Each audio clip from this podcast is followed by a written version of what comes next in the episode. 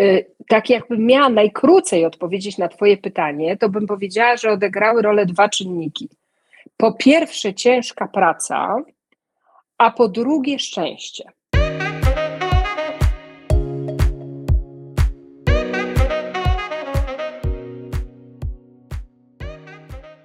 Zapraszam na najnowszy odcinek podcastu Nowoczesny Lider. Dzień dobry, witam Was w kolejnym odcinku podcastu Nowoczesny Lider. Dzisiaj moim Waszym gościem jest Dominika Bettman. Dzień dobry, Dominiko.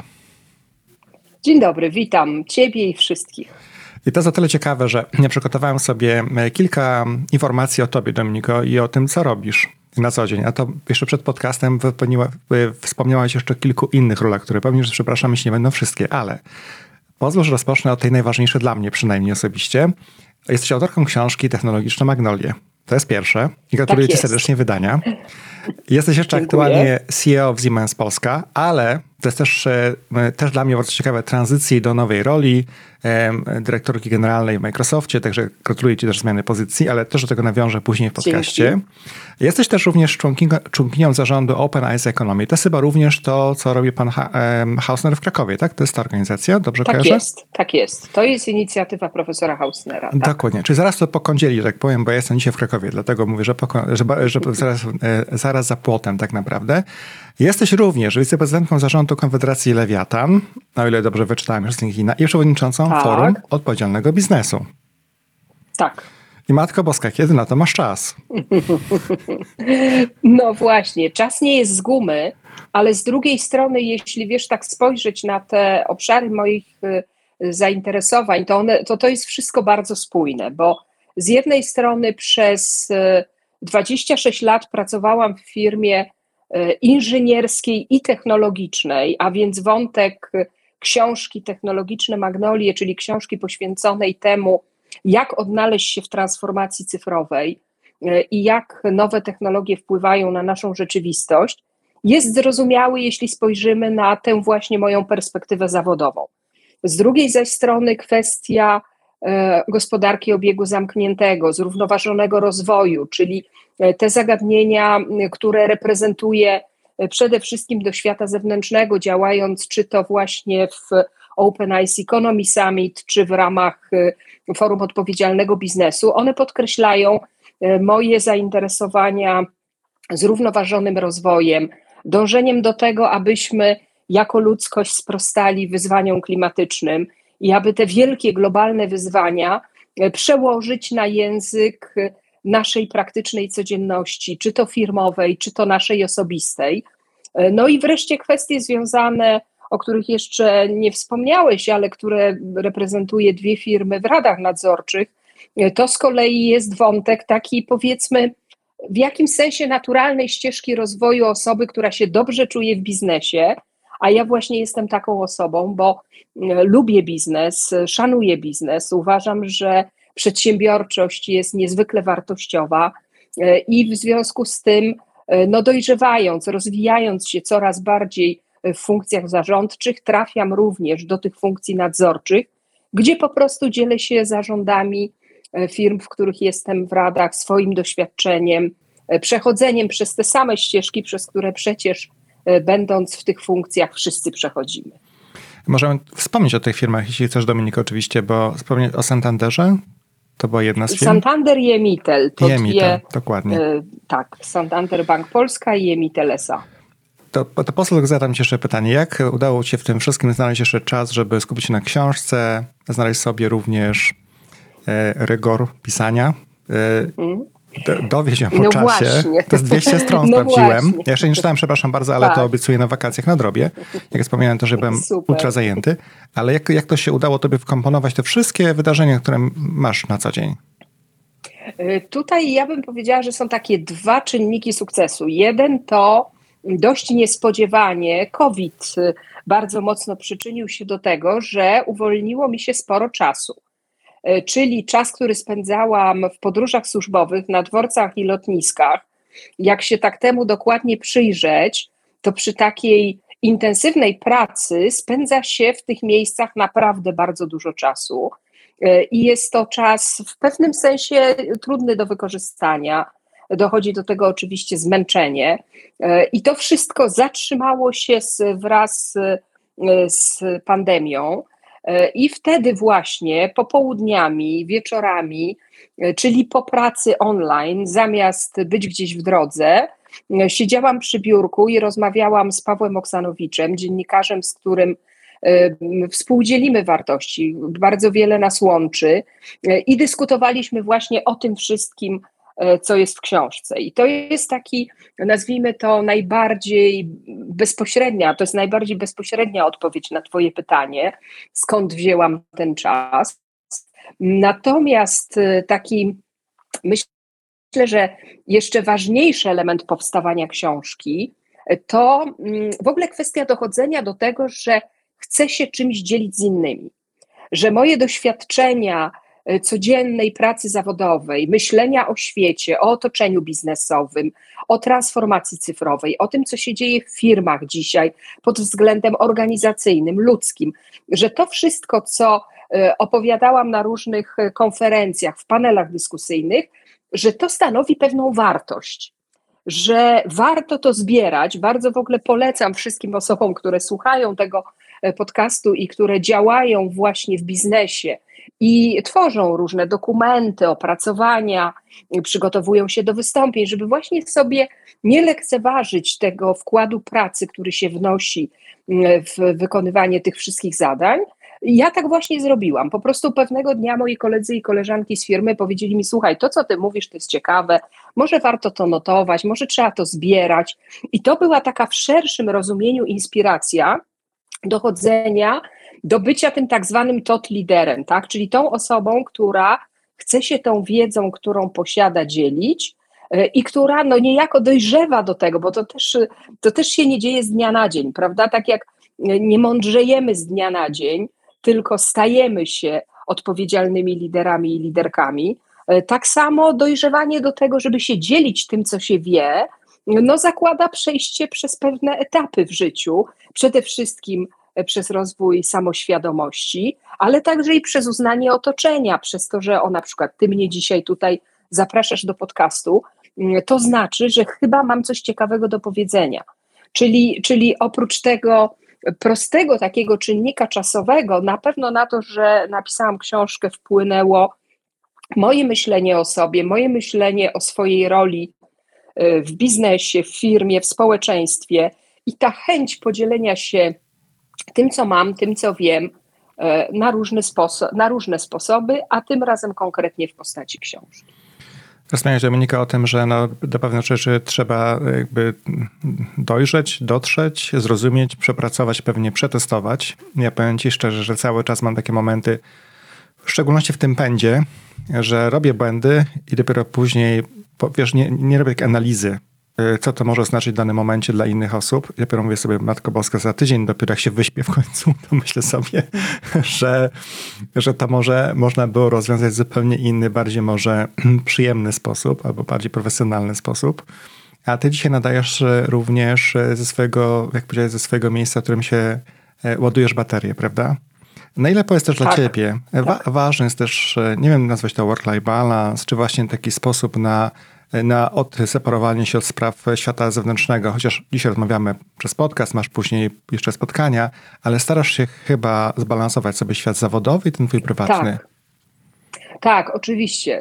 Przede wszystkim tak fundamentalnie uważam, że ta równowaga, czy nazywamy ją work-life balance, czy jakiegokolwiek innego sformułowania użyjemy, że ta równowaga, przede wszystkim ta wewnętrzna, jest niezwykle istotna dla funkcjonowania E, w świecie.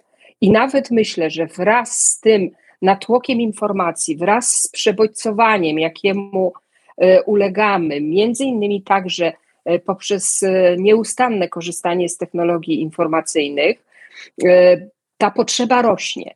Uważam, że ona dzisiaj jest dużo większa niż była wtedy, gdy zaczynałam pracę, dlatego że te 20 ćwierćwiecze, 26 lat temu, nie było tego nieustającego kontaktu z otoczeniem i w związku z tym nie było tego ciągłego bycia w alercie, które towarzyszy naszemu życiu. I stąd uważam, że ta potrzeba relaksu, oderwania się, zajęcia się czymś, co regeneruje nasz umysł, nasze ciało, jest niezwykle istotne. I to tak fundamentalnie, absolutnie tak. No ale teraz przychodzi właśnie ta praktyka życia codziennego. Przychodzi to, że e, czujemy, że wnosimy coś do otoczenia, do relacji, które posiadamy z ludźmi, do biznesu, za które odpowiadamy.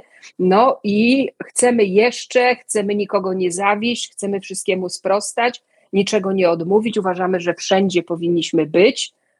No i tu się zaczyna pewien konflikt, nazwijmy to, pomiędzy tym e, fundamentalnym założeniem, co do którego większość osób się zgadza, e, z praktyką. Ja sobie z tym radzę jednak w taki sposób no, bardzo e, zasadniczy, ponieważ no, mam tę możliwość, że mam miejsce na Ziemi, które jest moim e, miejscem odpoczynku. I bardzo długo w czasie COVID-a nie chciałam e, przenosić pracy do tego miejsca, ponieważ właśnie uważałam, że jak zacznie się to, że ja stąd pracuję, no to już właśnie ta odskocznia, taka fizyczna, a taka autentyczna, namacalna, że ona się skończy w jakiś sposób.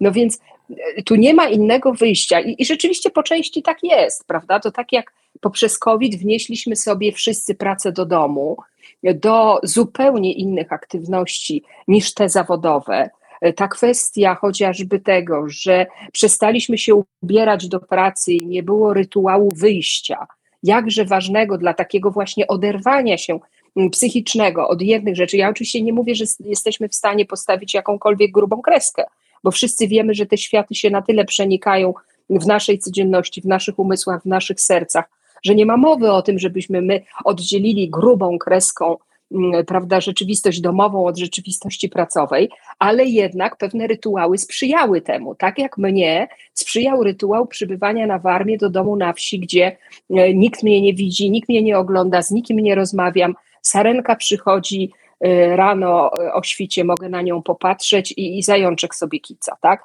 Więc ta rzeczywistość i, i do czego mnie to, to myślenie o tej dzisiejszej rzeczywistości w związku z tym skłania do tego, że bardzo potrzebna jest nasza siła woli, że, że to, co robimy my sami w naszym umyśle, w naszym myśleniu o sobie, o świecie, e, o tym, do czego tak naprawdę jesteśmy powołani, co musimy robić, a co tylko możemy, myślę, że tym bardziej jest potrzebny wysoki poziom świadomości, tym bardziej jest potrzebny pewien poziom higieny osobistej i dyscypliny, Oczywiście nie tylko w tym względzie fizycznym higieny, mam na myśli przede wszystkim higienę psychiczną, bo tylko w ten sposób jesteśmy w stanie ustawić sobie te granice.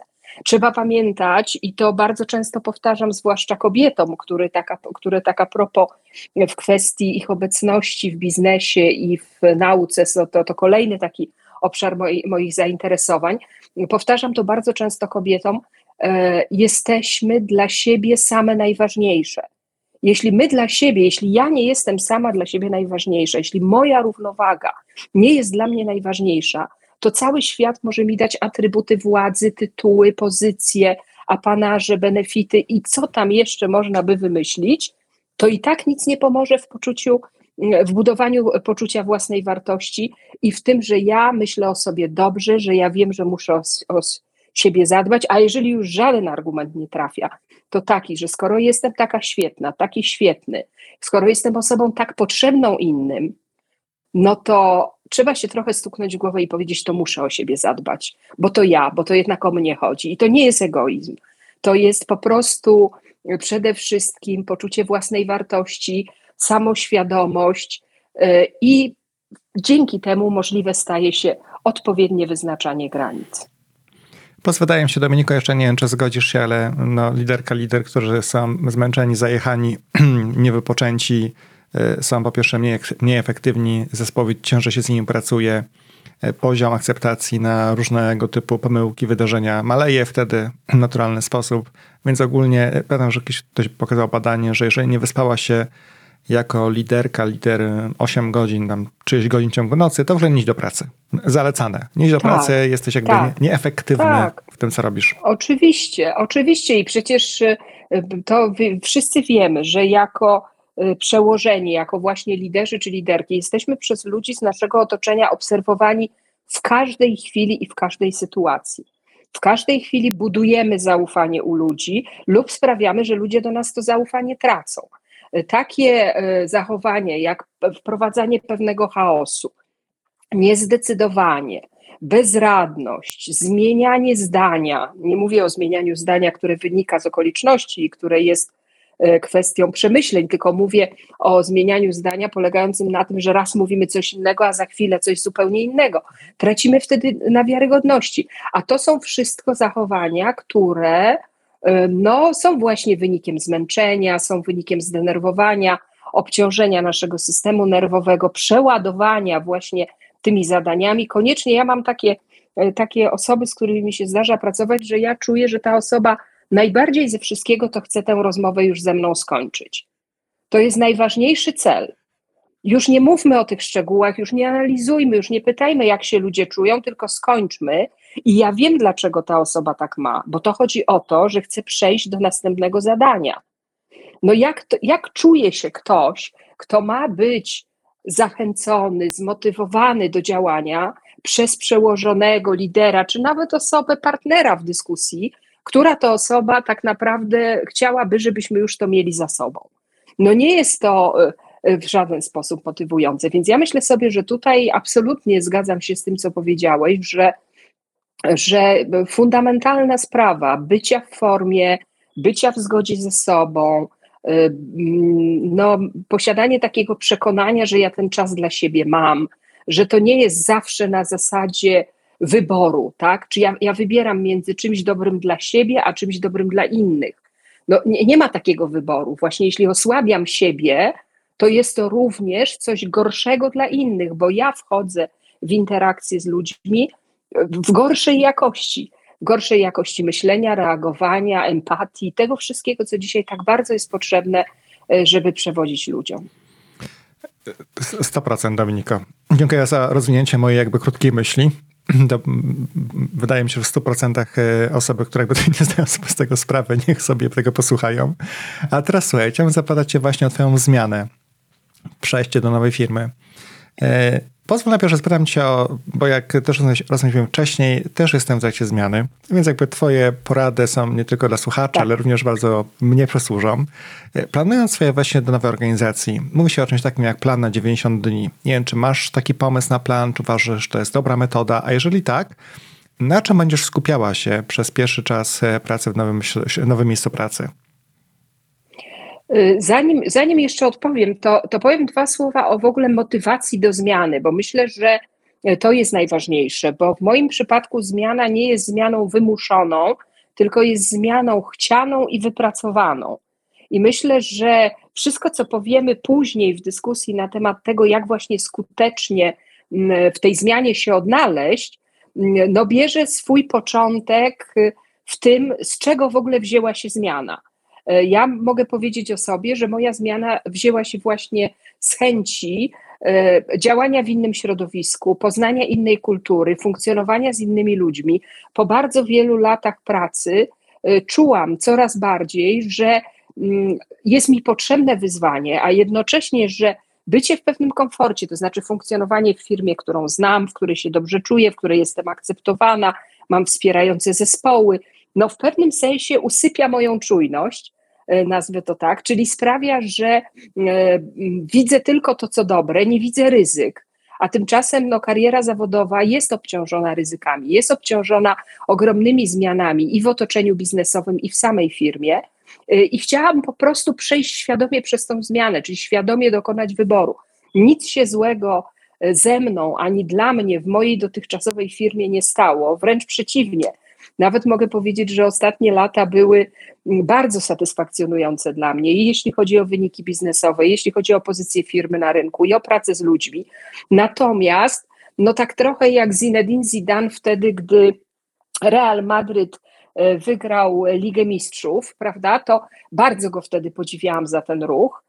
E, a jestem wielką fanką piłki nożnej, więc interesuję się e, tą dyscypliną sportu. I po prostu też tak, tak to troszkę to e, tu u mnie wyszło, więc to jest ten, ten pierwszy element, czyli w ogóle z czego pochodzi zmiana, pochodzi z chęci do tego, żeby się rozwijać i żeby robić coś innego. A teraz, czy te 90 dni, 100 dni, Oczywiście myślę o tym, co będę robić w tych pierwszych dniach. Oczywiście myślę o tym, co jest najważniejsze w takich kategoriach mojej roli i mojej odpowiedzialności. Czyli jak wielokrotnie robiłam z zespołami warsztat, który się nazywał Roles and Responsibilities, czyli właśnie e, okazywało się niejednokrotnie po wielu latach wspólnej pracy, że my w ogóle nie wiemy o sobie tego. E, to, to, to na, te, na te pierwsze 100 dni zakładam sobie przede wszystkim to, że zarówno ja opiszę, opowiem i utrwalę swoją rolę i odpowiedzialność w moich zespołach i w mojej nowej firmie, i że dokładnie to samo zrobią wszystkie osoby ze mną pracujące i do mnie raportujące. Myślę, że to jest taki punkt wyjścia absolutnie niezbędny. E, mam dużo wiary w zespoły, oczywiście, to, to, to jest w ogóle truizm niesamowity, e, ale, ale nie uważam, że taka integracja zwykła, międzyludzka przy piwie e, rozwiązuje jakiekolwiek problemy.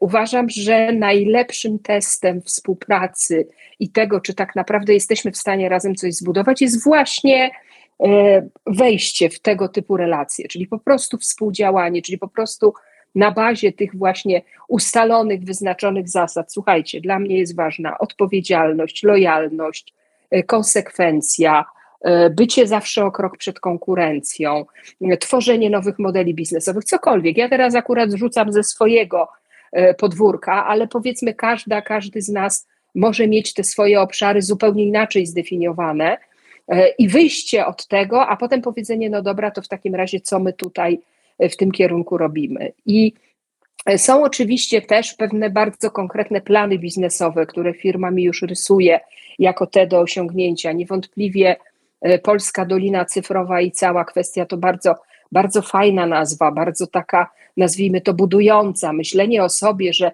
będę to współtworzyć, no jest w jakimś sensie mobilitujące, jest dla mnie przynajmniej bardzo też mobilizujące do, do rozwoju, do dalszego uczenia się, y, do działania. No więc są też oczywiście te takie e, czynniki konkretne biznesowe. Jest jak to w każdym biznesie, każdego miesiąca trzeba dostarczyć, ale trzeba też wybiegać do przodu i patrzeć, gdzie firma będzie za 2-3 lata. W przeciwnym razie najprawdopodobniej ten efekt krótkoterminowy zabije planowanie strategiczne i wiemy, że to e, nigdy dobrze się dla firmy nie kończy. W związku z tym mam takie głębokie poczucie, że ten czas e, tych pierwszych tygodni, miesięcy będzie spędzony bardzo owocnie. No i oczywiście taka ostatnia sprawa niebagatelna, no muszę się nauczyć nowej firmy. Jakkolwiek życie w strukturze macierzowej E, jakkolwiek e, działanie w skomplikowanym otoczeniu biznesowym nie jest mi obce, ponieważ moja poprzednia firma była bardzo skomplikowana i mówiło się, że wdrożenie nowego pracownika w taką pełną funkcjonalność, w takie i, i, i że dobrze pracuje i że się dobrze czuje w tym wszystkim, to jest co najmniej pół roku. Myślę sobie, że na takich pozycjach liderskich, no to się oczekuje, że, takie, że te okresy są trochę krótsze, ale tutaj nawet w, w, tym, w tym środowisku moich peersów z innych krajów e, w Microsoftie mówią mi koleżanki i koledzy, że tu trzeba sobie założyć, że tak do roku to się dochodzi do takiego poznania firmy. Więc na pewno założenie, że też wejście głębiej w różne zagadnienia, w sposób funkcjonowania, w procesy, procedury, to też na to też trzeba przewidzieć czas. 100%. Poza tym jeszcze, Dominiko, ja teraz mam nadzieję, że nie pomylę się tutaj e, w tym, co teraz powiem. Jeśli tak, to przepraszam, ale wydaje mi się, że w związku z swoim przejściem do Microsoftu e, dwie z trzech albo czterech największych firm technologicznych w Polsce e, będą pod zarządami kobiet. Bo ty w tak, Microsoftie, tak, a tak, Magda w Google, prawda? Tak.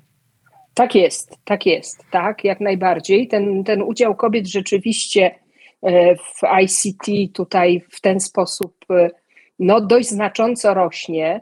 E, I jest to oczywiście trend światowy, ogólny. Udział kobiet w ogóle w gospodarce i wobec ogromnego wzrostu efektywności pracy w ostatnich latach, także i dzięki robotyzacji, dzięki sztucznej inteligencji, wysoko rozwinięte gospodarki no, poszukują tych kolejnych zasobów, które będą mogły wprowadzić do mm, wprowadzić na rynek pracy, które będą mogły wytwarzać to, co wartościowe. No i trzeba przyznać, że tutaj kobiety pojawiają się bardzo mocno w bardzo wielu krajach. Może to zaskakujące, ale kilka lat temu byłam na Światowym Szczycie Kobiet w Japonii i tam premier Japonii kraju, w którym e, kobiety odgrywają w pracy, w środowisku pracy, na rynku pracy, no jednak zdecydowanie rolę niższą od mężczyzn, wyraźnie powiedział, że upatruje właśnie w wejściu kobiet na rynek pracy e, możliwości wyjścia z wieloletniego kryzysu i przyczyniania się do wzrostu PKB e, tego kraju. Te same zjawiska występują w innych tych wysoko rozwiniętych krajach. Na pewno zwróciliście wszyscy Państwo uwagę jak w ostatnich latach swojego kanclerzowania e, kanclerz Merkel, e, można powiedzieć, uruchomiła ten wątek kobiecy. Nie robiła tego wcześniej. Była co prawda kanclerin i zawsze tak o niej mówiono, ponieważ w języku niemieckim nie ma najmniejszej wątpliwości, czy do kobiety należy użyć słowa w formie żeńskiej. Z drugiej strony zaś nie była postrzegana jako taka promotorka kobiet w polityce czy w życiu społecznym. Natomiast ostatnie lata przyniosły tutaj bardzo dużą zmianę. Również pani kanclerz Merkel mocno zaangażowała się właśnie w te kwestie promowania kobiet. Widać było, jak e, w tych gigantach niemieckich e, przemysłowych pojawiają się kobiety właśnie na topowych pozycjach.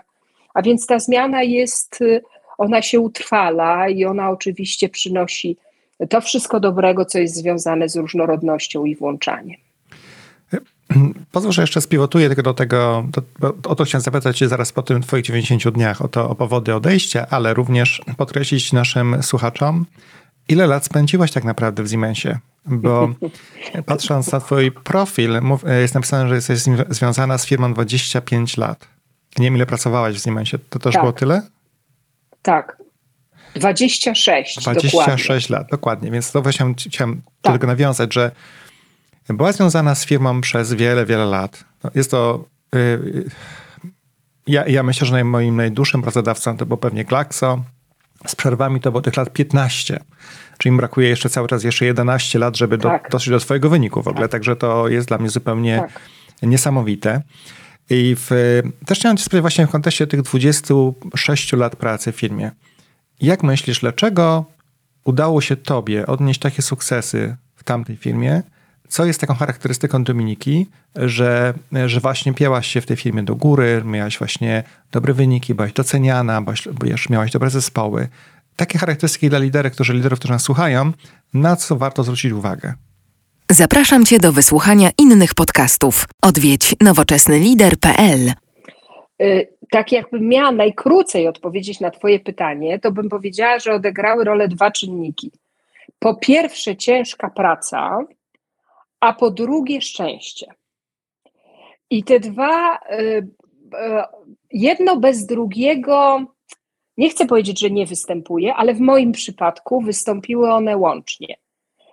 Jak to rozumiem? Rozumiem to tak, że przede wszystkim, będąc przedstawicielką pokolenia X, no dążyłam bardzo mocno do tego, żeby w tej pracy się wykazać. Czyli w pracy się zawsze bardzo mocno angażowałam, niezwykle odpowiedzialnie do niej podchodziłam.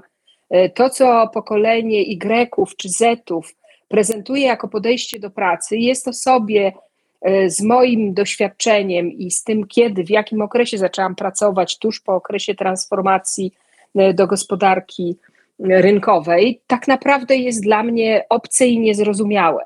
Oczywiście, jako liderka, która zarządza firmą, osoba, która z tym e, pokoleniem się e, styka, ja głęboko bardzo w to wchodzę, rozumiem to podejście do pracy. No niemniej jednak to moje podejście do pracy i podejście do pracy mojego pokolenia było zupełnie inne.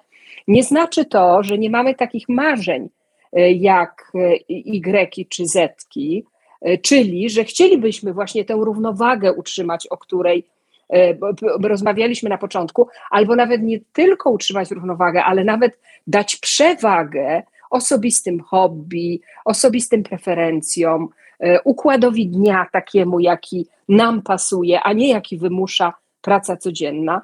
Więc ja tutaj byłam zdecydowanie po tej stronie, mogę powiedzieć, że jestem typową przedstawicielką pokolenia X, spłacałam dług generacyjny, tak jak większość z nas. Pochodziłam z rodziny stosunkowo skromnie sytuowanej, a więc to moja praca miała wiele zalet. Chodziło nie tylko o ten aspekt ambicjonalny, czy taki właśnie bycia w międzynarodowym środowisku, rozwijania się zawodowego, ale także po prostu i zwyczajnie o aspekt materialny, który był niezwykle ważny i, i z którego nikt w tamtym okresie nie chciałby zrezygnować, nawet w ogóle nie myślał o tym, że można by z tego zrezygnować. Więc to jest ta ciężka praca, to jest ten pierwszy element. Natomiast to szczęście, ono miało w moim przypadku bardzo wiele e, twarzy, bo po pierwsze trafiałam na świetnych ludzi. E, z, tak jak miałam bardzo trudnych szefów, tak i miałam szefów i szefowe bardzo wspierające. Czyli osoby, które po prostu dostrzegły we mnie coś, chciały mi pomóc, wskazały mi. Jeszcze wtedy się nie mówiło, nie używało takich wzniosłych słów jak mentor czy mentorka. Raczej mówiło się o takim, no zobaczeniu takiej iskry w kimś i we mnie parę osób taką iskrę zobaczyło, zarówno tutaj z rynku polskiego, jak i z wnętrza korporacji. To szczęście miało też e, taki wyraz, że e, otrzymywałam promocję na wyższe stanowiska wtedy naprawdę, kiedy byłam na nie gotowa. To jest naprawdę duże szczęście w życiu. E, I niejednokrotnie miałam takie sytuacje, że ja już tak bardzo chciałam, ja już uważam, że już jestem taka świetna, że ja już się do tego nadaję, że ja już dawno powinnam zostać tą CFO, czy tam na różnych etapach. Akurat w moim przypadku takie wielkie dążenie to było do tego, żeby zostać CFO e, firmy i, e, i to się nie działo, tak? I, I też przeżywałam jakieś frustracje z tego powodu, a dziś z perspektywy czasu właśnie mogę powiedzieć, to był wyraz wielkiego szczęścia, jakie mnie spotkało, bo znalezienie się w miejscu, w którym się zawsze chciało być, nie będąc do tego przygotowaną, no to jest dopiero prawdziwe nieszczęście. Więc e, taki wyraz e, miało też szczęście. No i też e, szczęście było takie, że firma ciągle ewoluowała. W związku z tym ja w ciągu tych 26 lat pracy byłam, no właściwie mogę powiedzieć, we wszystkich miejscach w organizacji i praktycznie nie było dwóch takich samych lat. I uważam, że to jest też wyraz szczęścia, dlatego że tkwienie w jednym miejscu, obrastanie w tłuszcz, w nawyki, w bycie w tej strefie komfortu jest no po prostu, po prostu nieszczęściem. A z kolei trafianie na coraz to nowe wyzwania. Powierzano mi różne stanowiska. Działam zarówno w obszarze finansów, jak i w odpowiedzialności za biznes. Miałam takie okresy, że odpowiadałam za bardzo różne linie biznesowe. Od tego, że uczestniczyłam w E, projekcie metra warszawskiego, poprzez projekty energetyczne, e, poprzez później przemysł, tak? Czyli firma dawała mi e, ten ogromny kredyt zaufania, że ja temu sprostam. Mało zazwyczaj mnie motywowała czy zachęcała, ale usłyszałam od swoich przełożonych niejednokrotnie pani, to sobie na pewno da radę. I to już mi musiało wystarczyć. Już więcej dyskusji na ten temat nie było, ale ja wiedziałam, jakie to jest szczęście usłyszeć coś takiego od ludzi, bo to znaczy, że ci ludzie, którzy mnie widzą, którzy mają doświadczenia międzynarodowe, którzy znają e, całe spektrum e, menedżerów podobnych do, te, do mnie, że ta osoba jest w stanie taką opinię wiarygodnie wypowiedzieć i to było dla mnie wzmacniające. Więc e, po prostu dwie rzeczy, no, pracować, wykonywać to, co, to, co do nas należy, starać się to robić jak najlepiej. To są takie tak oczywiste i tak y, od wieków y, ważne dla dobrego wykonywania zawodu elementy, a jednak często w jakiś sposób niedoceniane i, i, i nie do końca się o tym mówi. W pewnym sensie wydaje się to oczywiste, ale, ale może nie dla wszystkich. No i drugie, nie odmawiać właśnie wtedy, kiedy coś dobrego przychodzi, kiedy jakaś propozycja przychodzi, ale robić to też świadomie. Jeśli ona nie jest dobra, to nie robić sobie nieszczęścia, to lepiej poczekać, dojrzeć do tego i tak też było w moim przypadku. Dominika, pozwól jeszcze jedno pytanie odnośnie twojej, twojej ścieżki kariery, ogólnie rozwoju. Na ile, na ile istotne według ciebie jest mówienie otwarcie do swoich kolegów przełożonych o tym, ja chciałam być w tym miejscu za x czasu, jak będę gotowa, czy jak będzie możliwość. Czy tak robiłaś również w Siemensie? Mówiłaś po prostu otwarcie o twoich y, planach. Tak, jak najbardziej. Oczywiście, że tak. Jest to bardzo potrzebne. E, należy to jednak robić umiejętnie. To znaczy, w moim odczuciu, mm, mówienie w ogóle o, o, o, swoich zamiarach, o swoim kolejnym jakimś kroku w karierze, gdzie ja chcę być, jest przynajmniej w strukturze korporacyjnej absolutnie fundamentalne, ponieważ nikt nie będzie się pochylał, zgadywał, zastanawiał. Oczywiście są rozmowy roczne oceniające. Tak naprawdę dialog pracownika i przełożonego w moim odczuciu odbywa się każdego dnia i w każdej chwili. Nie sprowadza się do jednej rocznej rozmowy, która gdzieś tam musi być odhaczona w jakichś systemach HR-owych, no bo to by było śmieszne, gdyby ta relacja do tego się wyłącznie sprowadzała. Natomiast no niestety w rzeczywistości takiego za, zagodnienia i zapędzenia, o jakiej y, tu niejednokrotnie mówimy, może to mieć miejsce. Niemniej jednak y, to wyrażanie swoich oczekiwań, ono musi być poparte czymś.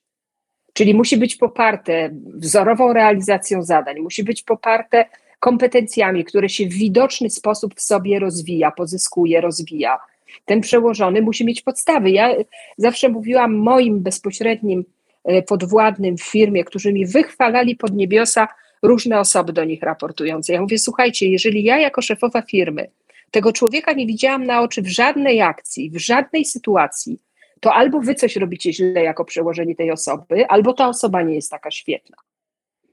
Więc po prostu no, trzeba rozumieć te zasady funkcjonowania, trzeba w tym, y, ale oczywiście, że trzeba mówić y, o swoich oczekiwaniach, no tylko właśnie te oczekiwania z kolei powinny być y, adekwatne. Teraz słyszę już, mając pierwsze kontakty z Microsoftem, że w kulturze tej firmy wręcz oczywiste jest, że po trzech do pięciu latach następuje rotacja z danego miejsca.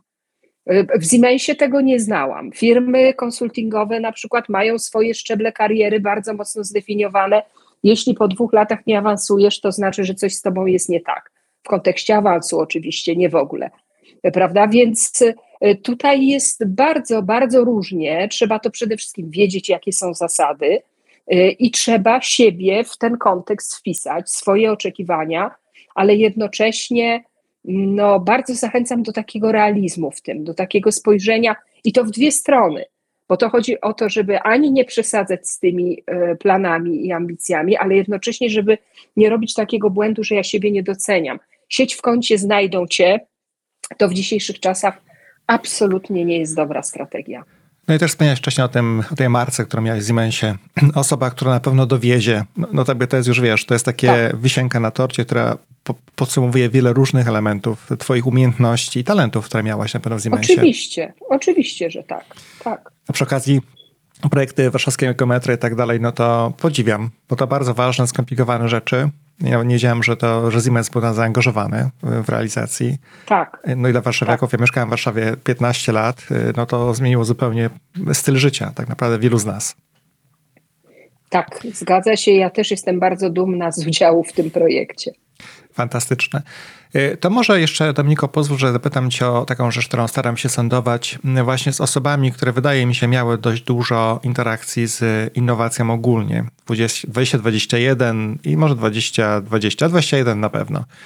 I mam takie pytanie, czy ty obserwujesz może, bo jakby świat się zmienił zupełnie, w szczególności w firmach globalnych, praca zdalna stała się normą, wszyscy są z tego powodu przeszczęśliwi, bo oszczędzają sporo czasu, nie może nie dostrzegałem innych elementów jeszcze pracy z domu, aczkolwiek no ta, na przykład w Warszawie dojazd dwie godziny do biura, do Mordoru z jakiejś tam części Warszawy, no może nie jest najbardziej szczęśliwy i, przy, i przydatny.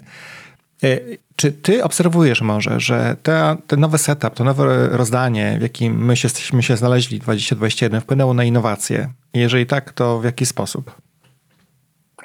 Y, w tym obszarze, ja, ja bym to podzieliła ze swojej perspektywy, jeszcze patrząc tak y, bardziej z perspektywy Siemensa, bo y, dostosowywałam życie firmy do realiów pandemii właśnie z poziomu prezeski Siemensa, to bym podzieliła to na takie dwa elementy. Jedno to kwestia pracy biurowej i w związku z tym dużo większego niż wcześniej wykorzystania technologii komunikacyjnych, pracy zdalnej i tego wszystkiego wokół, wokół, y, wokół tego zagadnienia. To jest oczywiście ogromna zmiana. Mm, narzędzia y, te informatyczne dostępne były na długo przed tą zmianą. No y, i niejako z musu nastąpiło bardzo intensywne wykorzystanie ich i rozwój tych technologii w kierunku nowych potrzeb. Przed pandemią nikt nie myślał, że będziemy Christmas parties y, organizować online.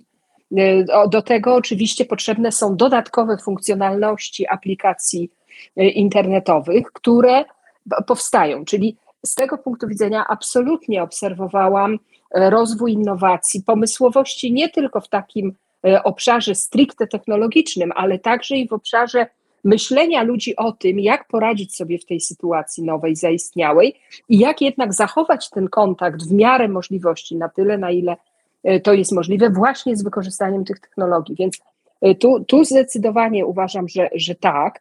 Drugi taki obszar z kolei no to są te wszystkie technologie, które służą wykonywaniu wszystkich czynności fizycznych bez osobistego kontaktu. E, mam na myśli e, nowe modele biznesowe, jak cyfrowy bliźniak, jak e, maintenance predyktywny, tak, czyli utrzymanie urządzeń w sprawności bez technicznego, fizycznego sprawdzenia ich parametrów działania, robienie tego wszystkiego online. Tutaj nastąpiła kolejna wielka zmiana i wręcz no, potrzebą chwili było to, żeby przeglądy odbywały się zdalnie. Wszystkie te firmy, które nieomal z dnia na dzień były w stanie przestawić się na nowe technologie i zadziałać w tym trybie, oczywiście zyskiwały ogromną przewagę e, u klientów. Przypominam sobie taką sytuację, kiedy e, stanął zakład Fiata w Tychach e, i moi serwisanci, którzy w Bielsku Białej mają biuro, myśleli, że w związku z tym zostaną wpuszczeni na zakład, żeby przejrzeć instalację tam. E, tymczasem nic mylniejszego. Klient, jak nie wpuszczał własnych pracowników, tak nie chciał również wpuścić serwisantów obcej firmy. Spodziewał się, że zrobimy to owszem w tym czasie, kiedy te urządzenia nie funkcjonują, ale że dokonamy tych przeglądów zdalnie. To była taka lekcja niesamowita. Dzisiaj to ona już w ogóle nikogo nie dziwi i e, rozwój tych technologii. Więc podsumowując, wziąwszy pod uwagę te dwa przykłady, oczywiście ta zmiana następuje. Pytanie, czy to jest, bo, bo w taką dyskusję, mogę powiedzieć, wdaje się e, z panią minister Anną Streżyńską na łamach mojej książki. Ona e, pisze tam właśnie, mam gości w książce i jednym z tych gości jest właśnie pani minister. I ona pisze o tym, jak ta transformacja cyfrowa e, w dobie COVID-a przyspiesza i nie jest taką wielką optymistką, jeśli chodzi o to przyspieszenie. Twierdzi raczej, że wykorzystaliśmy jako ludzkość, można powiedzieć, ten potencjał tych e, dostępnych narzędzi, który już właściwie był wytworzony wcześniej. Pytanie oczywiście o to, jak trwała jest ta zmiana, no bo to trwała zmiana wymusi e, trwałe zmiany nawyków. E, tak, jeżeli ta potrzeba będzie się utrzymywać bardzo mocno, a jak widzimy, jesteśmy już prawie dwa lata po początku COVID-a i w zasadzie można powiedzieć, że ta potrzeba stale się utrzymuje, to na pewno sprawi, że ta innowacyjność będzie rosła i że dostosowanie się do tej nowej rzeczywistości będzie wymagało jeszcze szerszego niż dziś zastosowania nowych technologii. Dziękuję. To w zupełnie inne, powiem, że spostrzeżenie na innowacyjność, e, aniżeli moi, twoi przedmówcy w innych podcastach. Także bardzo dziękuję. Zupełnie inny. E, to jest bardzo fajne właśnie, jak masz taką bardzo e, różnorodne, różnorodnych gości każdy z Was ma inne postrzeganie na ten sam temat, na ten sam rok tak naprawdę. Niesamowite. Tak. Ja wiem, że też Super. mamy dzisiaj e, twardy stop, bo masz później swoją właśnie pracę jeszcze pewnego czasu na wakacjach. Tak. Ale e, pozwól ostatnie pytanie, bo to mnie też bardzo interesowało. E, Dominiko, ty inspirujesz wiele osób, jesteś rozpoznawalną bardzo osobą w Polsce. Właśnie miałem jeszcze o 9 rano dzisiaj rozmowę z moją koleżanką w innej firmie i mówię, że będę miał z tą rozmowę. Mówię, a to fantastycznie, Dominika jest super liderką, fajnie, masz szczęście, że masz ją w swoim podcaście. Także bardzo Ci dziękuję. Ale mam też pytanie, kto Ciebie inspiruje? E, gdzie Ty szukasz, jakby wiesz, swoich nowych, takiego, nie wiem, jak potrzebujesz się skonsultować, może coś przegadać, e, to kto Cię inspiruje? Gdzie Ty szukasz? I jak, jak tworzysz sobie takie nowe w ogóle połączenia? Przede wszystkim inspiruje mnie mój własny network przez całe lata e, poruszałam się po rynku w taki sposób i prawdopodobnie dzięki temu e, jestem, e, jak wspomniałeś, rozpoznawalna, że z bardzo wieloma osobami z różnych dziedzin życia, niekoniecznie bezpośrednio związanych z biznesem, przez wiele lat współpracowałam. I to współpracowałam w taki określony sposób, który odpowiada moim wartościom, a mianowicie piszę zresztą o tym, jak budować network y, w technologicznych magnoliach, także piszę o tym, jak tego networku nie budować. To znaczy, podchodziłam do networku jako do relacji z ludźmi, które są po to, żeby wszystkie osoby funkcjonujące w tym networku mogły z niego skorzystać. Skorzystać nie znaczy kogoś wykorzystać. To jest fundamentalna różnica, y, bardzo istotna dla wiarygodności i dla budowania zaufania. Więc mogę powiedzieć, że w zasadzie zawsze, kiedy mam trudną sytuację, w której ja sama jestem zagubioną mentee, znajduję w swoim networku osobę, do której się mogę zwrócić po poradę, po wsparcie. Czasami trzeba coś po prostu przegadać na zasadzie sparring partnera. Skanuję sobie wtedy ten mój network i natychmiast widzę jakąś osobę, którą znam, o której wiem, że z tymi doświadczeniami, które ta osoba ma, na pewno będzie gotowa i, e, i chętna do tego, żeby się podzielić, na pewno dużo wniesie do, do, do mojej obecnej sytuacji. Więc przede wszystkim taki, e, no, no jestem tym, mogę powiedzieć, urzeczona, jestem bardzo z tego zadowolona, że, że mogę sięgać i, i są to osoby zarówno w moim wieku, jak i osoby sporo ode mnie starsze. Oczywiście taki prawzór mentorki mojej to była kiedyś moja babcia, która w ogóle oczywiście nie była ani żadną mentorką wyedukowaną, tak jak te dzisiejsze osoby, z którymi mam kontakt, ani też w ogóle nie, nie, nie patrzyło się na to w tych kategoriach. Chodziło o spójność wartości, chodziło o e, doświadczenia, niejednokrotnie bardzo trudne z życia, którymi ta osoba chce się podzielić. Więc te, przede wszystkim te osoby są dla mnie źródłem inspiracji.